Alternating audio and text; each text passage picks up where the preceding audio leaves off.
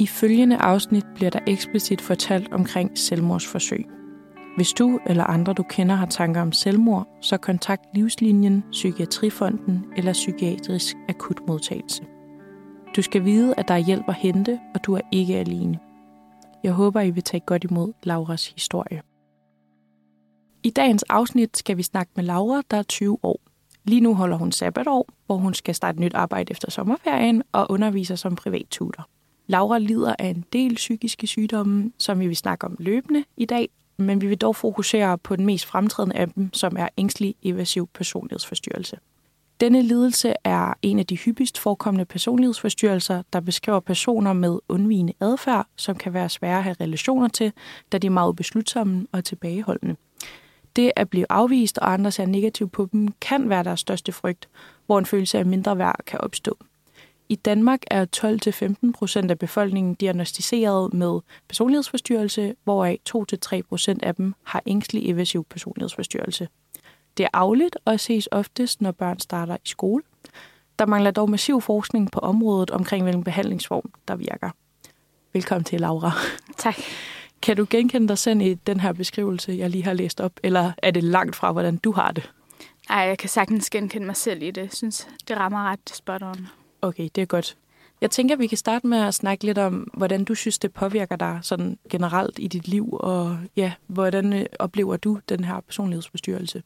Jeg synes faktisk, det kan være ret svært at sige, øhm, fordi personlighedsforstyrrelser er så indgroet en del af en selv. Altså, det er så svært at skille ad, hvad er min personlighed, og hvad er det, den forstyrrede del.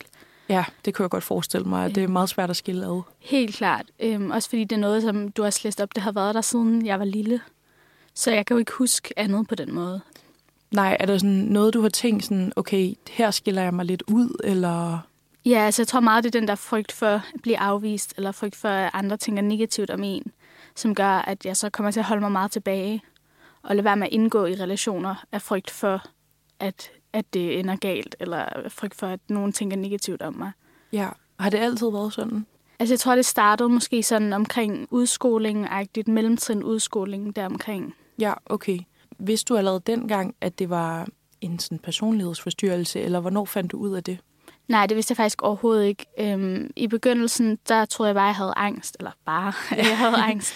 ja. øhm, og så en depression senere. Øhm, det var først efter, jeg havde gået ved en psykolog i Københavns Kommune i nogle år, at vi, jeg på en eller anden måde kom til at læse om personlighedsforstyrrelser, så var sådan, hov, det her kan jeg faktisk godt kende mig selv lidt i, og så talte vi om det, og han kunne også godt se det i mig, og så øh, blev jeg henvist til psykiatrien og udredt der, hvor jeg så ja, fik diagnoserne.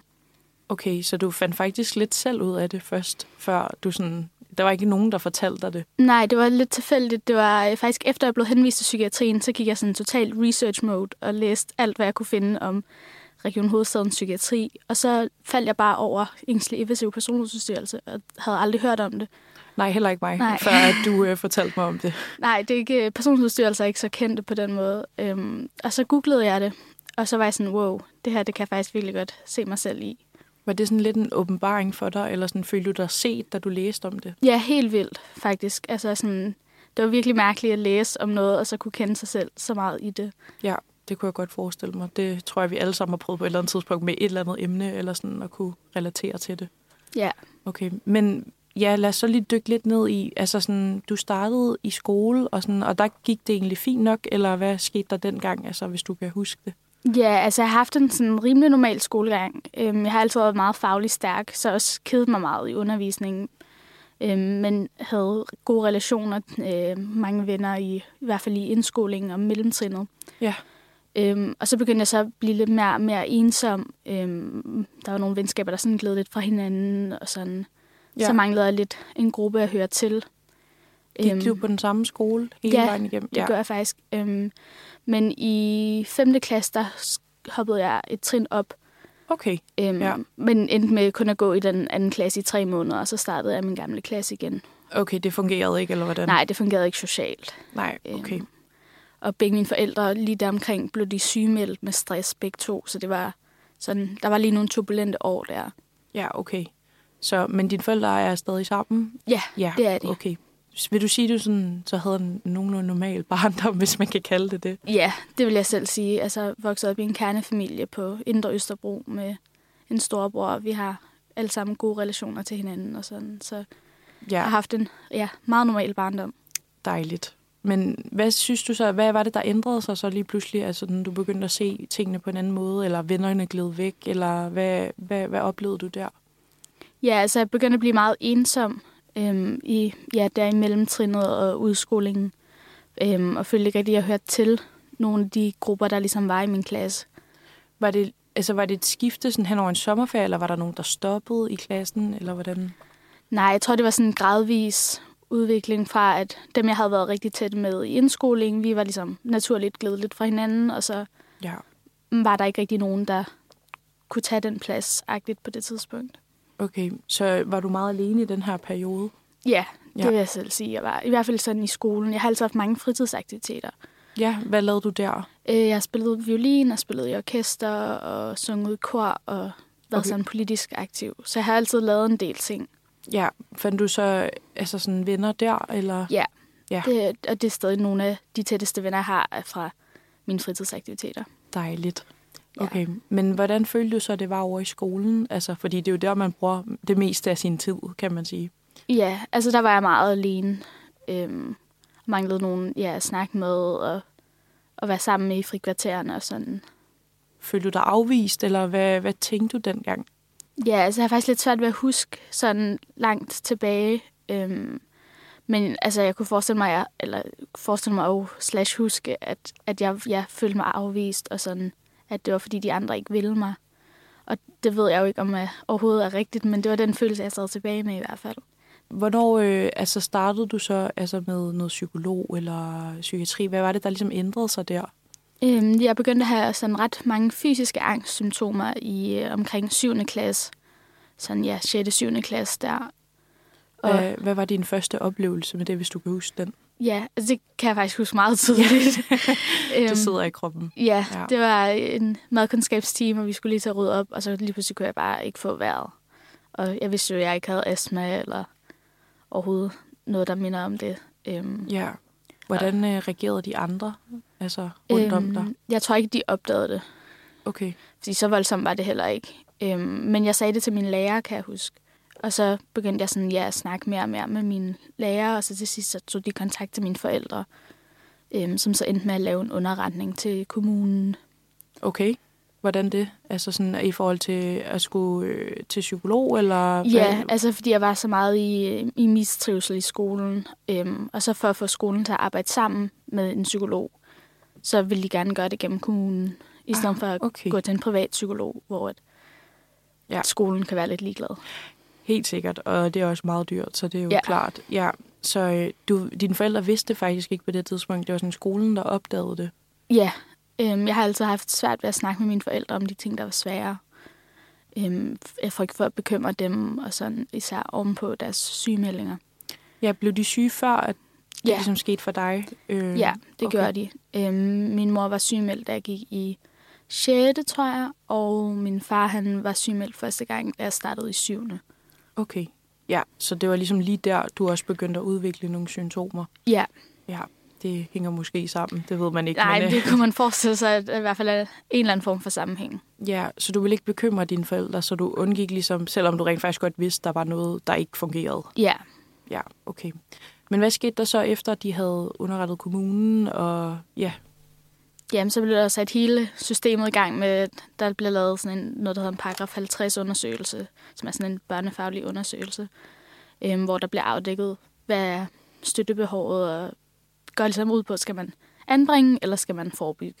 Det er sådan de to kategorier, man kan blive ja, okay. delt ind i. Øhm, og der blev så valgt, at jeg skulle have noget forebyggende behandling, så øh, jeg kom i et psykologforløb derfra.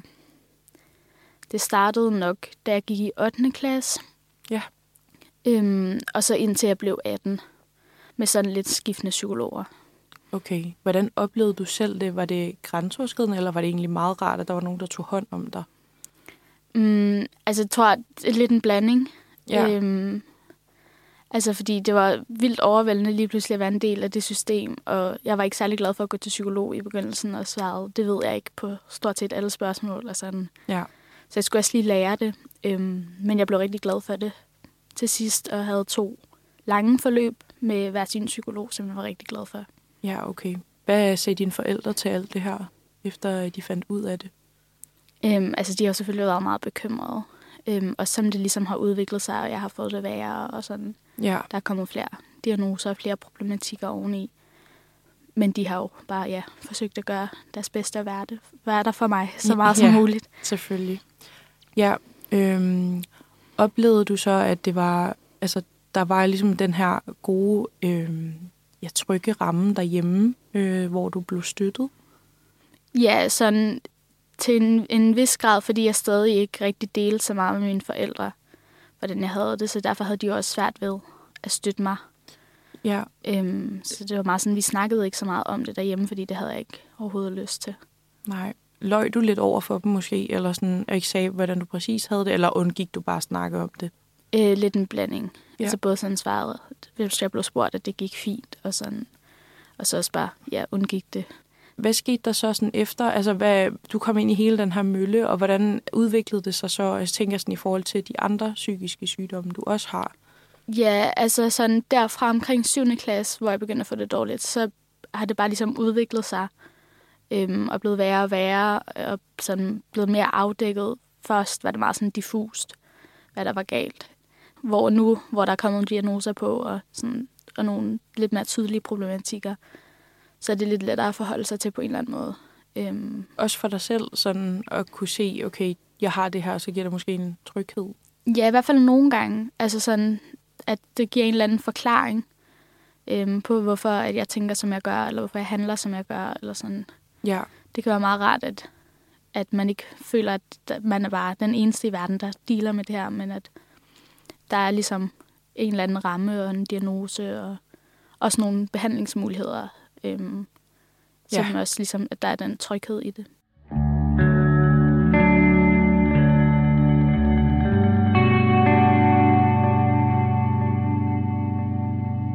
Hvis du skal komme ind på, hvis du selvfølgelig har lyst til at fortælle om det, øh, hvad er det så for nogle psykiske sygdomme, du er blevet diagnostiseret med?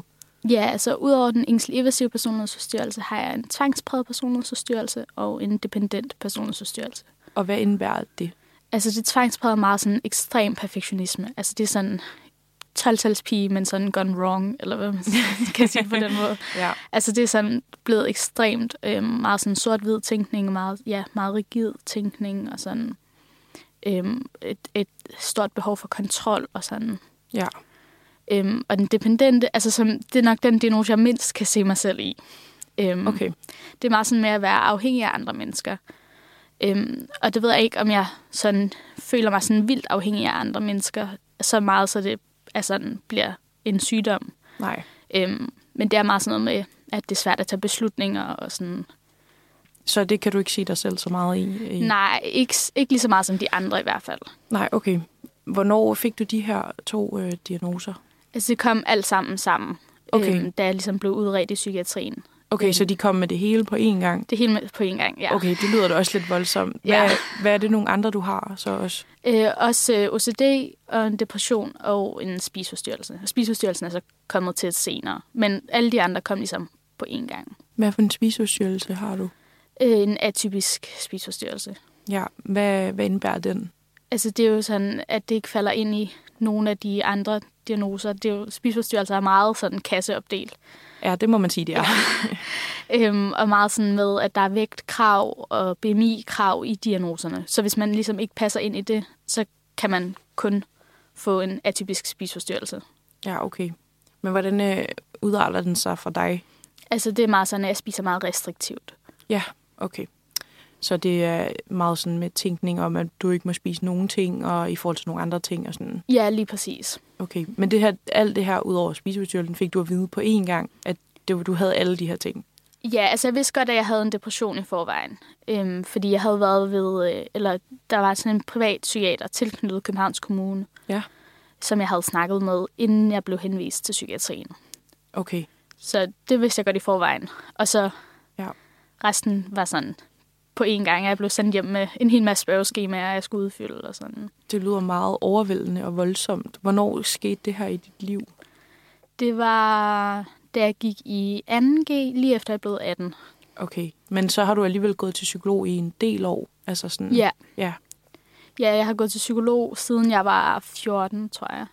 Ja, okay. Så fra fjorten til atten, sådan med lidt pauser og sådan skiftende, skiftige psykologer, men... Øhm, okay, så det var først der, de sådan sendte videre til en psykiater? Eller? Ja, det var først, da jeg var, blev, eller var blevet sytten og startede i forløb med den sidste psykolog, jeg nåede.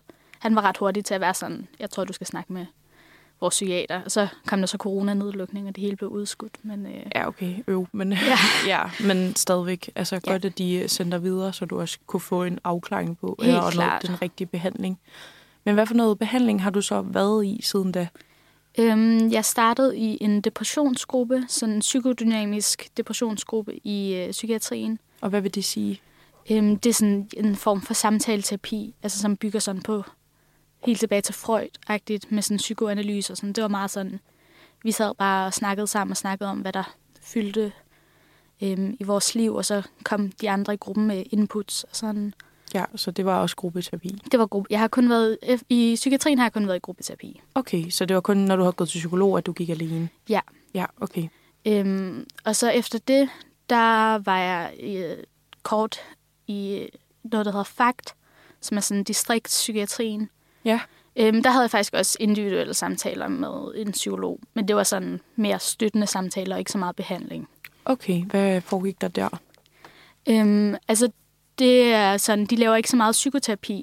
Det er mere sådan støtte og medicinopfølgning og sådan noget. Okay, så det er mere sådan, jeg finder ud af, hvad, hvad skal du have og ja. Ja, sådan støtte til, hvordan kan din hverdag fungere godt og sådan. Okay, var det sideløbende eller var det efterfølgende? Det var efterfølgende, mens jeg ventede på at starte i en ny gruppe i det, der hedder Psykoterapeutisk Klinik, hvor jeg også er tilknyttet nu, som er sådan specialister i at lave psykoterapi. Ja, er det i forhold til din personlighedsforstyrrelse? Ja. Ja, ja så da jeg havde været i FACT der, der startede jeg så i en, noget, der hedder DATRO, ja. øh, som også er en form for øh, psykoterapi, som bygger sådan mere på det kognitive, øh, som er det, de giver til ængstelig evasiv, som ligesom deres, deres behandling. Øhm, så der gik jeg et forløb der i et halvt år, hvor jeg havde både individuel og gruppe. Ja.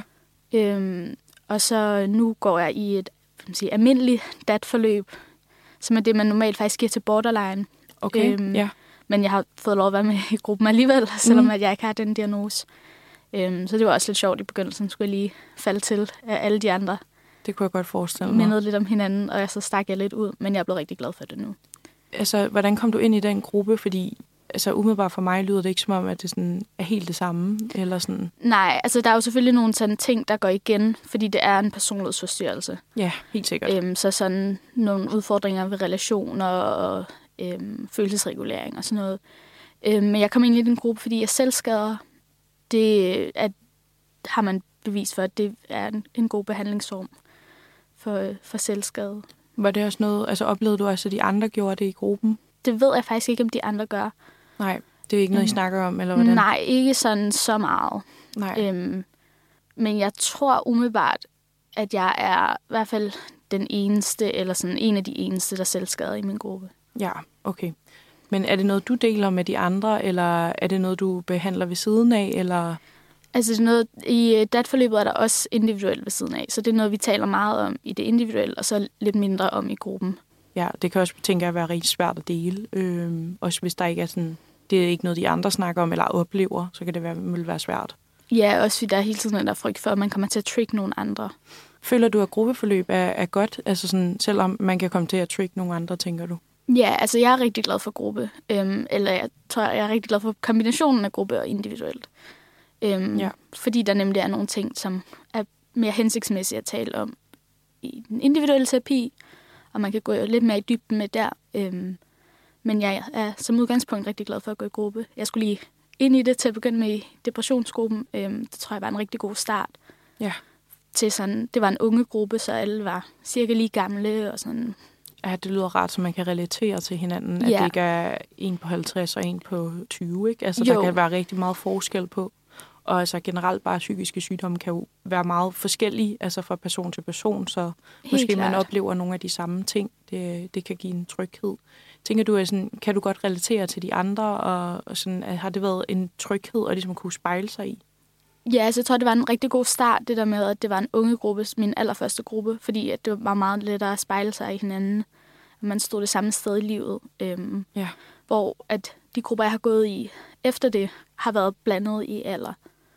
Men det er også meget sjovt at se, hvordan man godt kan relatere til hinanden, selvom man er vidt forskellige steder i livet. Altså har det hjulpet de her forskellige behandlingsformer, du har været igennem, eller har det også været sådan nogle gange lidt spildt øh, tid? Mm, lidt en blanding, tror jeg. Øhm, jeg synes, det er svært at sige, om det har virket, fordi det er ikke sådan, jeg føler ikke nødvendigvis, at jeg har det bedre. Nej. Men samtidig så er der, kan jeg jo godt se, at der er vildt mange ting, jeg har lært fra de forskellige gruppeforløb. Øhm, og udviklet mig, især i forhold til sådan relationsdannelse og sådan noget. Er der sådan en ting, du sådan tænker, det har jeg lært, og det er jeg virkelig glad for, jeg har lært, som sådan har hjulpet dig måske? Mm, altså jeg tror meget sådan hele det DATRO-forløb, jeg var i, øhm, som er meget målrettet ængstelig evasiv. Øhm, så meget sådan at blive opmærksom på sådan ens eget kontrolbehov, og øhm, hvordan at det er, man kommer til at isolere sig selv faktisk. Altså er en hindring for, at man får dannet nogle meningsfulde relationer. Ja. Øhm, selvom man gør det for at beskytte sig selv, at så kan det ende med i virkeligheden at blive sådan en negativ spiral. Øhm, så jeg synes, jeg har lært rigtig meget i forhold til sådan, ja, hvordan man er i relationer, og sådan at give meget mere af mig selv i forhold til, hvad jeg gjorde, før jeg startede. Ja. Føler du, det sådan, er det lettere i dag end tidligere at danne nye relationer og holde fast i de relationer, du har, eller er det stadig svært? Nej, jeg tror faktisk, jeg synes, at det er blevet bedre. Øhm, ja. Ja, fordi jeg er blevet meget mere opmærksom på mine egne øhm, uhensigtsmæssige mønstre. Øhm, så selvom at jeg godt kan falde tilbage i dem, så er jeg opmærksom på det, øhm, og kan derfor lettere ligesom gå imod det. Ja, jeg tror helt sikkert også, opmærksomheden, det er den, der ligesom er en kæmpe stor faktor, at man ikke bare river med, men man rent faktisk er opmærksom på, hvad det er, man gør selv. Helt sikkert. Ja. Så det, du føler, at det, ligesom, det har hjulpet de her forskellige ting, og du har en, en god øh, rygsæk nu, eller sådan, selvom der selvfølgelig stadig er mange ting, der skal arbejdes med. Ja, det synes jeg, det, det har givet mig meget.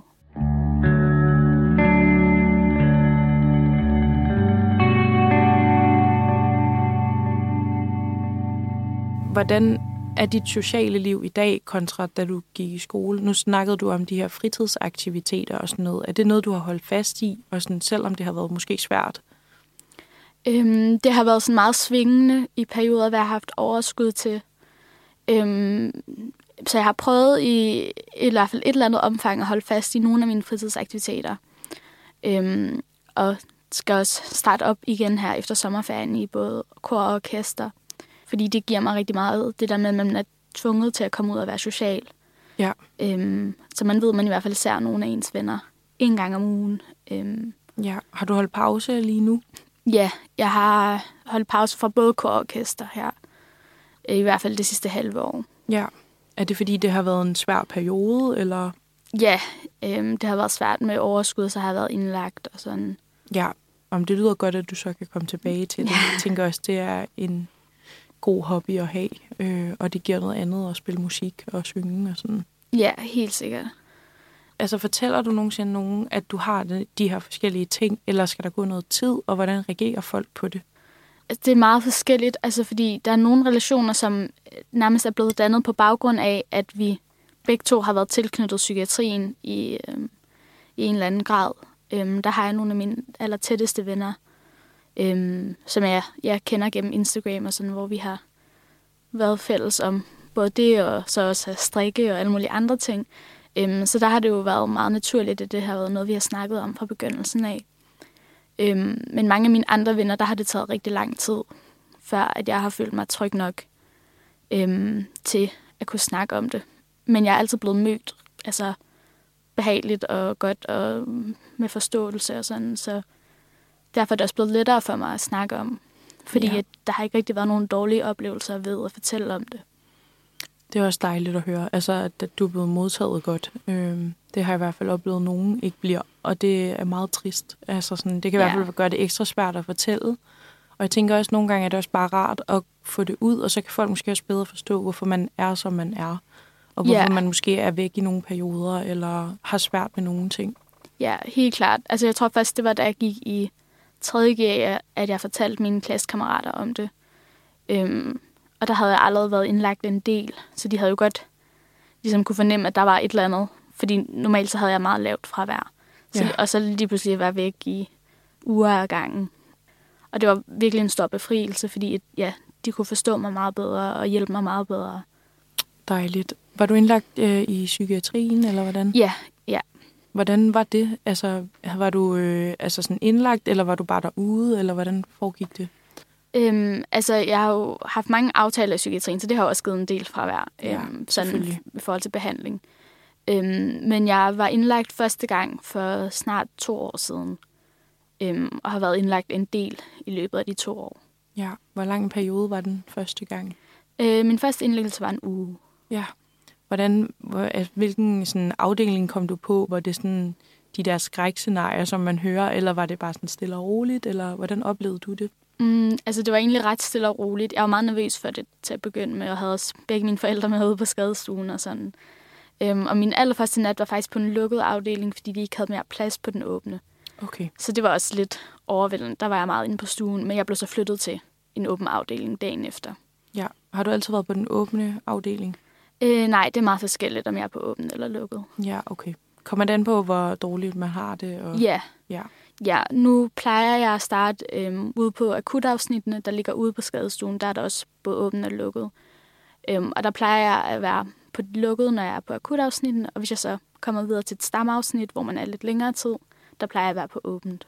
Ja, hvad foregår der så der? Altså...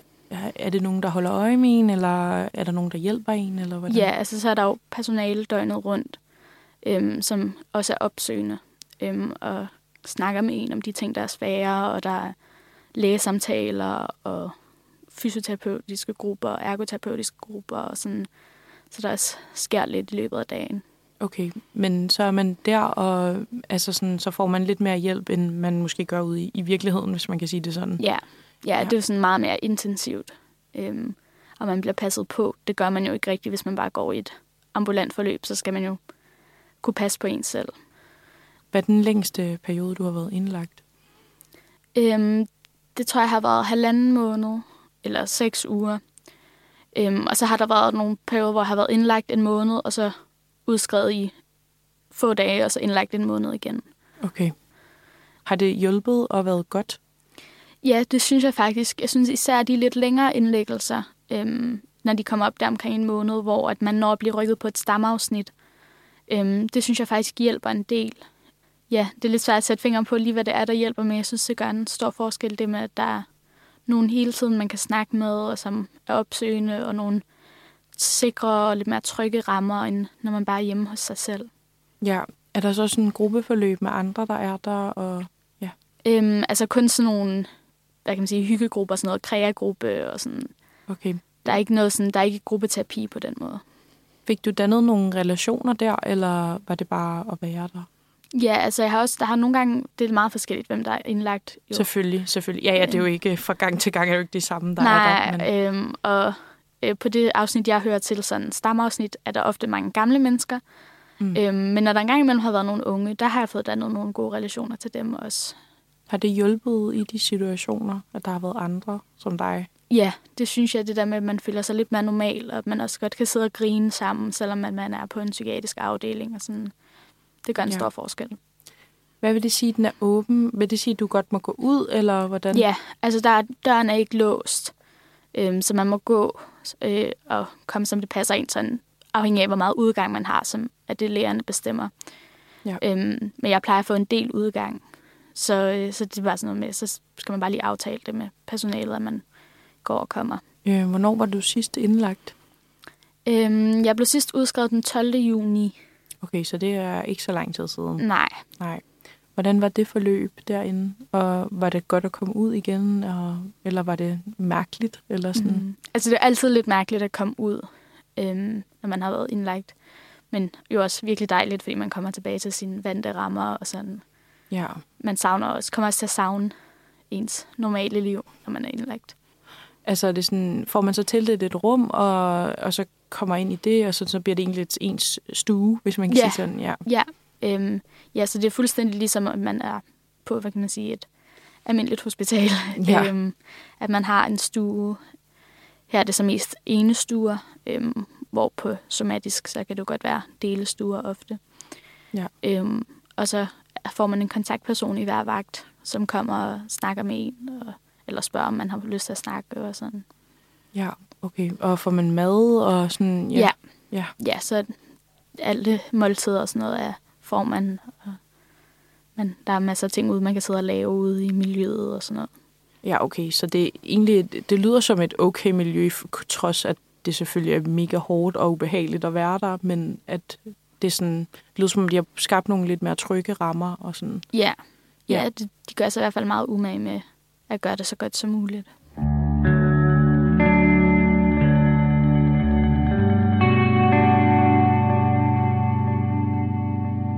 Hvad er den værste oplevelse, du har haft sådan generelt i dit liv med din psykiske sygdom?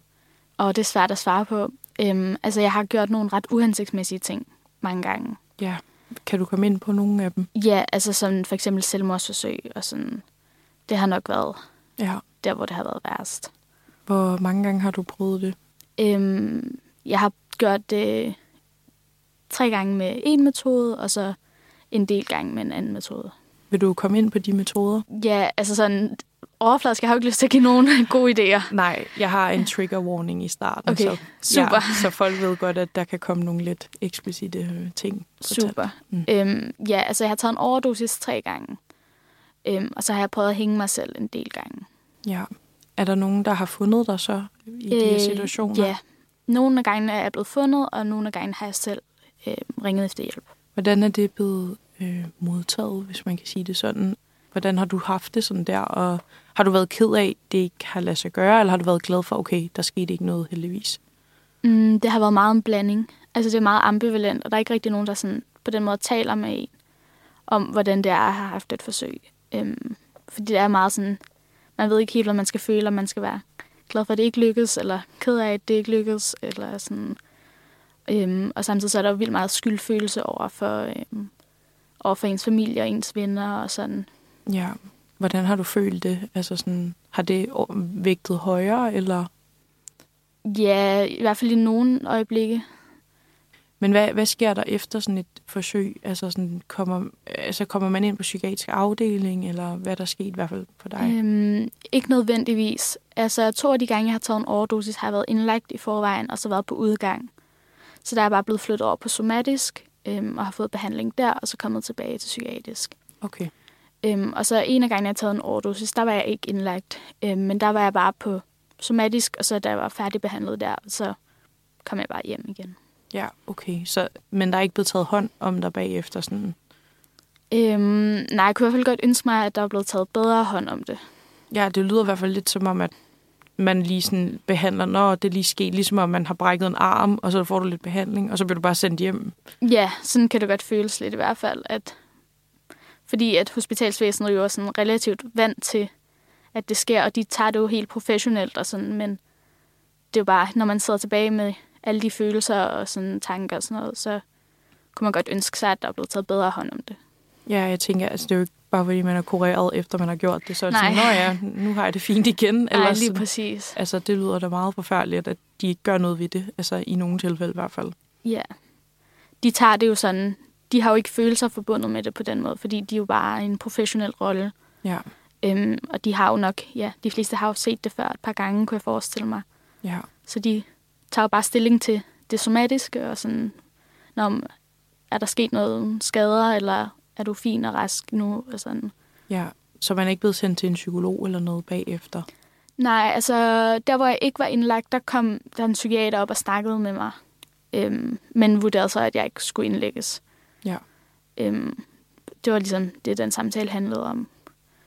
Øhm, og der, de gange, jeg har været indlagt, der har der heller ikke rigtig været nogen, der snakkede med mig. Der har det ligesom været mig selv, der skulle være sådan. Jeg kunne faktisk virkelig godt tænke mig, at der var nogen, der snakkede med mig om det her. Ja, så det har du sagt højt, eller hvordan? Ja. Ja, og det synes jeg er godt, fordi det, altså det, jeg bliver helt forundret over, at man kan tillade sig at lade være med at snakke med folk, der har prøvet det. Altså, det er jo ikke for sjovt. Det er jo helt vildt. Altså i hvert fald, hvis man også selv ønsker at snakke om det, øhm, mm. og måske ikke altså sådan, har en familie, der kan tage hånd om det. Jeg tænker i hvert fald, det må være en svær situation. Ja, helt klart. Hvornår var dit sidste forsøg? Det er ved at være et år siden, tror jeg. Hvad, hvad triggede så sidste gang, du blev indlagt?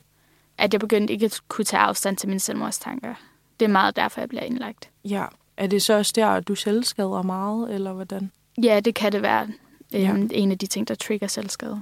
Men er det så dig selv, der siger, okay, nu har jeg behov for at blive indlagt, eller er der nogen andre udefra, der kan se det? Øhm, det er lidt forskelligt. Altså nu er jeg jo flyttet på et bosted ja. øhm, her i januar, så jeg snart boet der et halvt år. Øhm, og der er de også begyndt at lære mig så meget at kende, at i hvert fald nogen af dem godt kan se, når jeg har brug for det. Men jeg er også blevet bedre til selv at sige til. Det synes jeg er super godt, og mega sejt, at du virkelig sådan kan mærke dig selv på det punkt, og sådan gerne vil gøre noget ved det, og ved, at det ikke er det rigtige, og ikke den rigtige udvej. Det er mega flot. Mm, tak. øhm, men du bor på et bosted nu, siger du? Ja. Yeah. Øhm, er det sådan, kommer der nogen så hver dag og tjekker til en, eller hvordan foregår det? Mm, altså man har sådan, ja, altså hvis man ikke har kontakt med dem en dag, så tror jeg, at de vil komme op og tjekke, men jeg kommer ned og henter min medicin og sådan noget, så på den måde har jeg kontakt med dem hver gang i dagvagt og i aftenvagten og sådan. Jeg spiser ja. også med og sådan noget, så der ser de jo også en, og ellers så foregår kontakten meget over telefon. Okay, så har jeres eget værelse? Eller ja, sådan? Ja, okay. ja, så har eget værelse, så deler man øhm, en etage med, der bor tre andre på min etage, ja. øhm, hvor vi deler to badeværelser og et lille køkken og en lille stue. Og sådan noget i stueetagen er der sådan et stort fælles køkken og en stor fælles stue, som er sådan for alle etagerne. Okay, så man kan være lidt socialt der. Ja. Okay. Er der, er der sådan nogle dejlige mennesker, der bor der? Ja, eller? Ja, det synes jeg, der er nogen, jeg har nogle rigtig gode relationer til, der bor der. Det er dejligt at høre. Er det, sådan, er det kun for folk med psykiske udfordringer, eller er det også andre ting, der bor der? Ja, så det er et psykiatrisk bosted. Okay, øhm, ja. Så alle har ligesom et eller andet, de dealer med i en eller anden grad. Ja, okay. Ej, dejligt, der er sådan nogle tilbud, hvor man kan bo. Ja. Har det hjulpet sådan? Altså, har det, er det godt for dig, føler du? Ja, det tror jeg. Øhm, det er svært at sige, fordi det er alligevel ikke så lang tid, jeg har boet der endnu. Nej. Øhm, men, øhm, men jeg er i hvert fald rigtig glad for at bo der. Øhm, og begynder at få nogle gode relationer til de andre beboere og til personalet og sådan. Ja, okay. Det lyder rigtig dejligt. Og så det sådan er et trygt sted at være. Og ja. At der er nogen, der også lidt holder øje med en, og nogen man har snakket med altid, så man ikke kan sidde alene i sin egen lejlighed og blive helt ensom og få dårlige tanker. Ja, lige præcis. Og det er meget rart, at det ikke er ens forældre, man skal snakke med, men nogen, der ligesom er udefra og ja. ikke har så mange følelser indblandet. Øh, synes du, det stadig er svært at snakke med dine forældre om alle de her ting? Ja, det synes jeg faktisk. Øhm, altså, det er blevet bedre, men jeg synes stadig, det er svært at snakke med dem om det, fordi jeg stadig er meget bange for at bekymre dem. Ja. Det kan jeg godt forstå. Hvordan har de taklet hele den her situation? Altså, har de været meget kede af det, eller? Ja, det tror jeg. Kede af det og bekymret meget. Ja, hvad med din bror? Øhm, det tror jeg også, han har været. Vi er også først sådan for relativt nylig begyndt at snakke om de ting, der kan være svære. Hvordan har han det? Altså, er han øh, helt ude af psykiatrien, eller? Ja. Ja, okay. Ja. Hvordan har du det i dag? Altså sådan, nu er du kommet på det her bosted, og der er sket en masse ændringer i dit liv, må man sige. Altså sådan, føler du, det går fremad, eller er du stadig et, et godt sted, eller hvordan føler du det er? Mm, det er meget forskelligt fra dag til dag, synes jeg, sådan, hvor meget overskud jeg lige har, og hvor meget håb for fremtiden, og sådan. Altså, så det er svært at sige, om jeg har fået det bedre, eller sådan. Nogle dage føler jeg, at jeg sidder meget fast, og nogle dage, så er jeg sådan, ja, så er der lidt mere håb for fremtiden, og sådan noget, så det Ja, ja, det er meget forskelligt fra dag til dag, hvordan det lige er. Ja, så det varierer meget. Ja. Hvad, hvad tænker du, sådan fremtiden skal bringe? Har du nogle planer om, hvad du gerne vil? Eller sådan? Ja, altså det er begyndt at få. Øhm, jeg vil rigtig gerne på højskole. Ja. Øhm, forhåbentlig til januar, øhm, hvis jeg kan få lov af kommunen. Det er jo lige det, når man bor på bosted, så er der nogle andre, ja. der har holdninger til, hvad man må og ikke må. Ja, selvfølgelig. Øhm, så det håber jeg meget kan lade sig gøre. Øhm, og så skal jeg have læst nogle fag op, fordi jeg gerne vil begynde at læse om et par år eller sådan. Ja, hvad, hvad tænker du, du godt kunne tænke dig at læse? Jeg har faktisk gerne læst medicin. Ja, spændende. det lyder vildt. Ja. Og så her til sidst, så tænker jeg, hvis du skulle give et, et godt råd til andre, der måske sidder med de samme tanker som dig, eller har de samme øh, psykiske udfordringer, hvad skulle det så være? Det vil nok være, at, at man er vigtig nok til at søge hjælp, og man fortjener hjælp på lige fod med alle andre. Det synes jeg er et super godt råd, fordi alle, der har behov for hjælp, om det er store eller små problemer, så kan det føles lige stort for alle. Så ja. Jeg synes, det, det er et super godt råd at gå ud på. Tusind tak, fordi du gad at fortælle din historie, og jeg er sikker på, at der er mange, der får glæde af at lytte til det. Pas i hvert fald rigtig godt på dig selv. Tak. Mit navn er Ida-Marie Palm Varbæk, og du har lyttet til Indeni Udefra. Du er altid velkommen til at kontakte mig på Instagram eller på mail, som står i beskrivelsen, hvis du har spørgsmål eller har lyst til at fortælle din historie. Tak fordi du lyttede med.